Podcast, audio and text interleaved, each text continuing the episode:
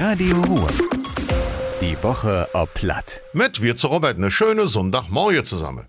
Am nächsten Donnerstag sollt endlich der landeswege Sirenetest wie jedes Jahr stattfinden. Wer dem Krieg in der Ukraine hat die NRW-Landesregierung das ever jetzt abgesagt. Man will die Menschen nicht verunsichern und verhindern, dass falsche Schlüsse getroffen werden. Das hat Innenminister Reul mitgedeelt. Ersatzwies ist jetzt im September eine Landeswarntag geplant. Dabei sollen die Sirene und die Warn-Apps über auch der Warnruf über das Radio ausprobiert werden. In Tietz han Unbekannte naht von Dienstag op Mittwoch, als würde eine Geldautomat gesprengt.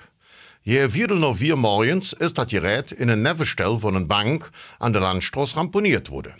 Nach dem aktuellen Stand der Ermittlungen von der Polizei waren zwei Jauner beteiligt. Gemäß Aussage von Zeugen sind die Jungen im Audi, der ziemlich düster war, abgehauen. Spezialisten untersuchen jetzt den Tatort.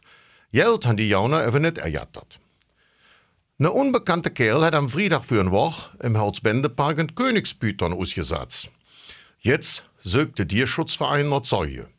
Aufmerksame Bürger hatte das Tier gemeldet. Es ist dann eingesammelt wurde und an der Reptilienopfangstation von der Städteregion Orche überjagen wurde. Da ist dann festgestellt wurde, dass die Schlange tot ist. Als Jung wird angenommen, dass es in der Naht so kalt war wie das arme Tier. Der winkte bei uns im Kreis Düren und auch Landesweg war milder als normalerweise.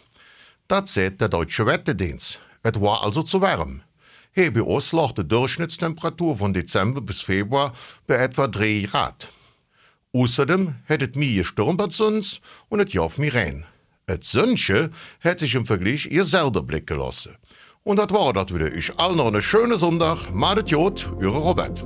Radio Ruhr. Die Woche ob Platt. Mit Robert Wirz.